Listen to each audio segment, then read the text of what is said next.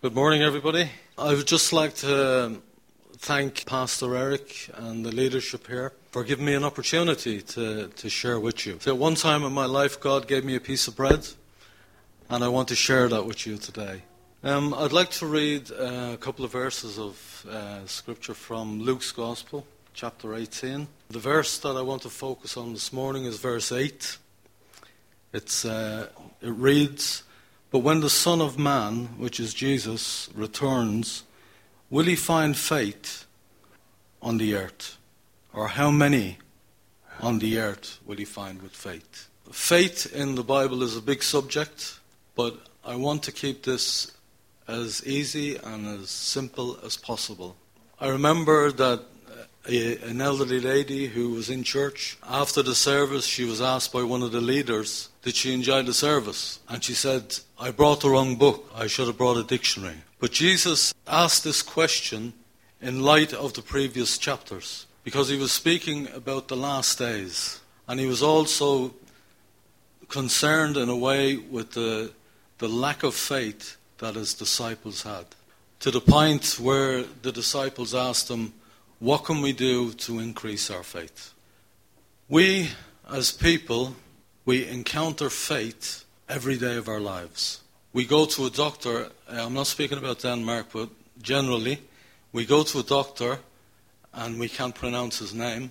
He writes a prescription that we can't read. We go to a pharmacy and we don't know them. They give us tablets to take. We take them. That takes faith. And that's what faith is about. Faith is something that we can't see, but we wait and hope for it to happen. Some of the things that we read in the scriptures, in the previous chapter, the story of the ten lepers. Jesus said to them, Go show yourself to the priest. And the Bible tells us that as they went, they were healed. That was faith. Sometimes God tells us to do something, and when we do it, something happens. Like the story of the man with the withered hand. But Jesus said to him, Stretch out your hand. How can you stretch out a hand that's dead? But as he stretched his hand out, he was healed. So God tells us to do something in order for something to happen. If we read in the book of Hebrews, chapter 11, it gives us a whole outlay of all the men and women who are very faithful or who really trusted God. But God also warns us that without faith, it is impossible to please Him. So you already have some faith in the world, but God wants us to have faith in Him. One of the people that I picked out in Hebrews chapter 11 is Noah. God told Noah to build a big boat. The size of the boat was, um, I wrote down here, I just want, just to give you an idea of how big it was. It was 150 meters long, 25 meters wide, and 15 meters deep. The only problem with Noah was he lived in a desert. And it took faith, but it took Noah 100 years to build a boat in the desert.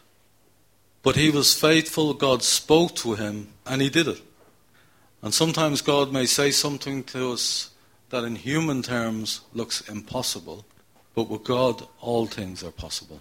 But Noah built the boat because God was going to destroy the world with a flood. But he mentioned also in Luke's Gospel that in those days the people danced, they partied, uh, they were all the time uh, partying, going to weddings, and even they saw Noah and they thought he was crazy. They watched him for a hundred years, but they never changed. But when it was when the flood came, it was too late because Noah didn't close the boat. God did. That's a that's a man of faith who did something extraordinary for God. But Abraham was told to go to a place and he didn't know where he was going.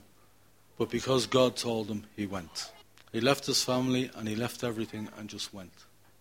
Uh, in the New Testament, we had Peter who was in the boat at the time of the storm, and Jesus came walking on the water. But Peter said, If you are really Christ, let me come out of the boat and walk to you. But Peter began to walk, and then he sank. But it took faith for him to get out of that boat. The other disciples didn't want to get out of the boat. But Peter had faith. But even when he began to sink, Jesus put out his hand and lifted him up. When we have faith, God will not let us sink, even when we waver, even when we, even when our faith, uh, we start to look around and our faith starts to go. God will reach out and he'll, he'll pick us up. I was speaking and saying that we exercise faith every day of our life. And for the person who doesn't know God, when something good happens, who did he give thanks to? When trouble comes, where did he run to? It is good to have the God of the universe on our side. Unbelief in God or doubt, unbelief in God puts our circumstances between us and God. Our circumstances consume us, so we can't make a way through to God. But if we have faith, that puts God between us and our circumstances. Do you see the difference? This is a strange reason to be happy. I'm going to read some short scriptures, but don't be concerned, don't panic. It's a time to rejoice and be glad. So just be patient with me. Hebrews 10 All that is secret will be made public. Hebrews 4 He knows all the hidden things. Matthew 12 You must give an account for every word that you speak. 1 Corinthians 4 He will bring secrets to light and reveal private matters. Don't panic. It's, a, it's like God would look at a DVD of your whole life. But David said, if God was to count all of our sins, who of us could stand? But these scriptures are not for us. They're for us to know the scriptures, but they don't apply to your life if you know Christ. So don't panic. In Romans chapter 2, God will judge mankind's secrets through Jesus Christ. Jesus Christ is the filter for us. We go through Him and we come out clean on the other side. So when God looks at us, He sees Jesus in us. Those in Christ are not judged guilty. That's Romans chapter 8. Therefore, there is no condemnation to those who are in Christ Jesus. Romans chapter 3. Faith in Him, in Christ, sets us in the clear or finds us not guilty. Acts chapter 13. Everyone who believes is freed from guilt and declared right with God. And the last one, Hebrews chapter 8. I will forgive their sins and remember them no more. So we have a reason today to be happy and to be joyful. And when Jesus asked the question, when I come back to the earth, will I find faith or will I find people of faith? The answer is yes, he will. The Bible tells us in Ephesians chapter 2 that we are saved by grace through faith, not by works, lest any man should boast. We can't work our way to heaven. It is only in Christ that we are free. And whom the Son sets free is free indeed. Um, I want to give a quote from D.L. Moody. He said he wasn't raised in a church. He said none of his family were particularly religious or his friends. But he asked himself this question How do I find faith? He prayed and prayed, and he thought faith was going to hit him like a bolt of lightning. But faith did not seem to come. One day he opened the Bible and he opened it up in Romans chapter 10. And he read the words, Faith comes by hearing, and hearing through the Word of God. He closed his Bible, he knelt down and he prayed. He opened his Bible again, and from that day forth, faith grew in his life.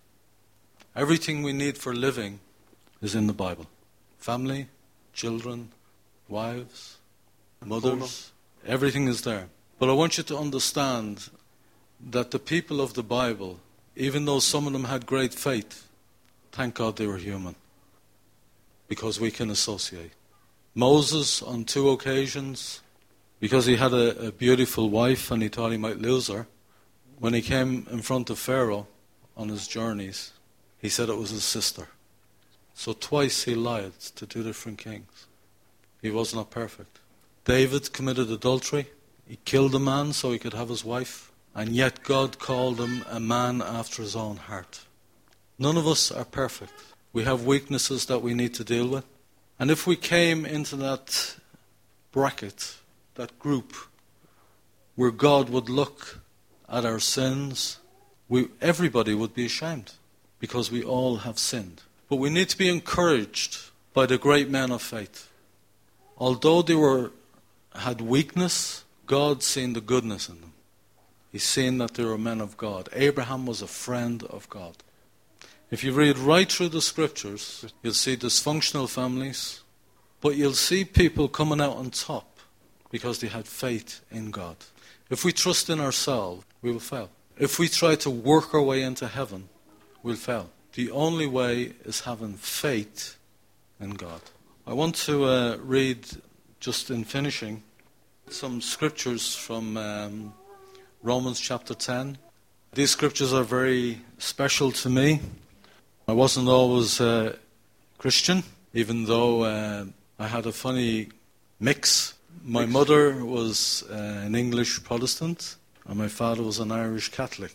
Not the best mix. But as a young boy, myself and my brother, who now is a pastor in Ireland, when we were quite young, we used to go to church on Sunday morning at 8 o'clock, and we felt very holy and very religious.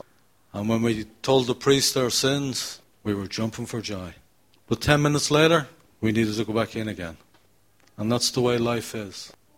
We fall but God said, if we confess our sins, He is faithful and just to forgive our sin and to cleanse us from all unrighteousness. So the only way is through Him. But let me just read Romans chapter 10. That was the first scripture that I heard. And when I heard it, I prayed and I asked God into my life. Because it, it makes sense. If you confess with your mouth that Jesus is Lord and believe it in your heart that God raised him from the dead, you will be saved. For it is by believing in your heart that you are made right with God, and it is by confessing with your mouth that you are saved. Verse 11 says, Anyone who trusts in him will never be disgraced.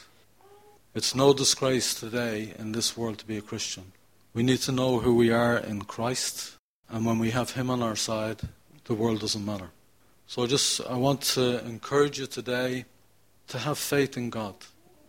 In our daily life, we trust in many things that we don't know. Even for me to come here, to go onto an aeroplane, to trust the pilot, and make sure they bring you here safely. That's faith. That's a degree of faith. We do it every day. We go out in our cars, our bikes, whatever. So trust in God. Have faith in God. Believe God for miracles. David said, I have seen the goodness of God in the land of the living. So don't wait till you die to enjoy life. Enjoy life while you live in Christ. I've been a Christian a long time. I could give testimony of many things that God has done for me. And it says that when we put our faith in Him, we will not be disappointed. The hardest thing for me was probably I spent 14 years in the army in the 1970s, I was in Lebanon, Beirut, and I spent uh, I spent seven months there. When the tour of duty was finished, I was on my way home. I was in a convoy, and I was heading into Beirut.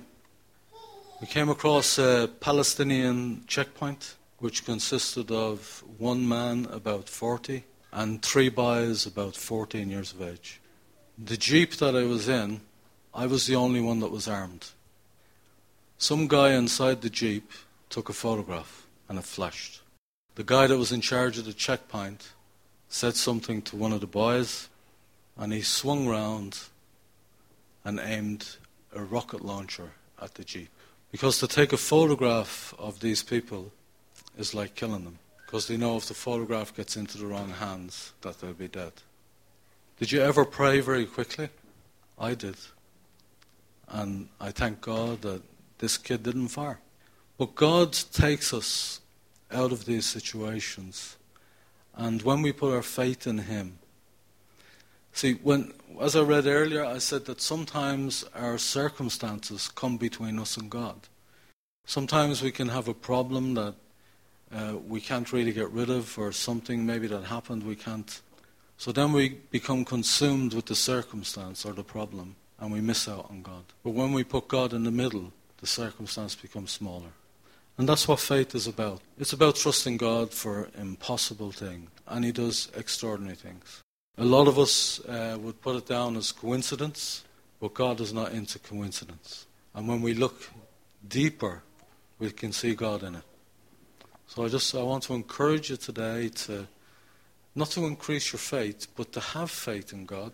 Because God said if you have faith like a mustard seed, which you can hardly see, that's small faith. Oh, he said you can say to this mountain, be removed and cast into the sea. So God does just want you to have small faith to begin with, and then, like the disciples after Jesus' death, their faith went through the roof. They started to do things that they weren't doing before Christ's death. They began to see what God could do. So if we trust God even in the little things, we can trust Him in the bigger things. I would like to say that I don't know everybody here. Most I know. If most you know God, that is good. If you have accepted uh, Jesus Christ as your Savior, praise God. If you have any doubts, if you have any issues, if you don't know Christ today, and if you want to know Him, we can pray together. You know, sometimes we have inhibitions about things, uh, we, we have restrictions, but I seen that in my father, who he died when he was 83. He didn't know God, but we as a family were praying for our father. I came from England to Ireland, and I was saying, God, use me, use me. Ooh. I want to see my father in heaven. When I got to the hospital, I felt not to go in. I waited outside. I waited outside the ward. Then my younger brother came and we stood together. And this man came out. He was an elderly man from America. I didn't know him. He was over visiting my brother's church, and he asked us to come in. For the first time, my father sat and he held both of our hands, me and my brother, which was very strange. And he said the sinner's prayer. He was a very proud man, but God moved in his life that day. And it made us as a family very happy to know that God had worked in his life. It's never too early, it's never too late.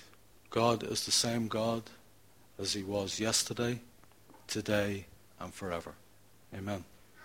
So I'd just like to in, invite anybody who needs to be prayed with, or if, uh, if you don't know the Lord, I mean, God brings people together for a purpose.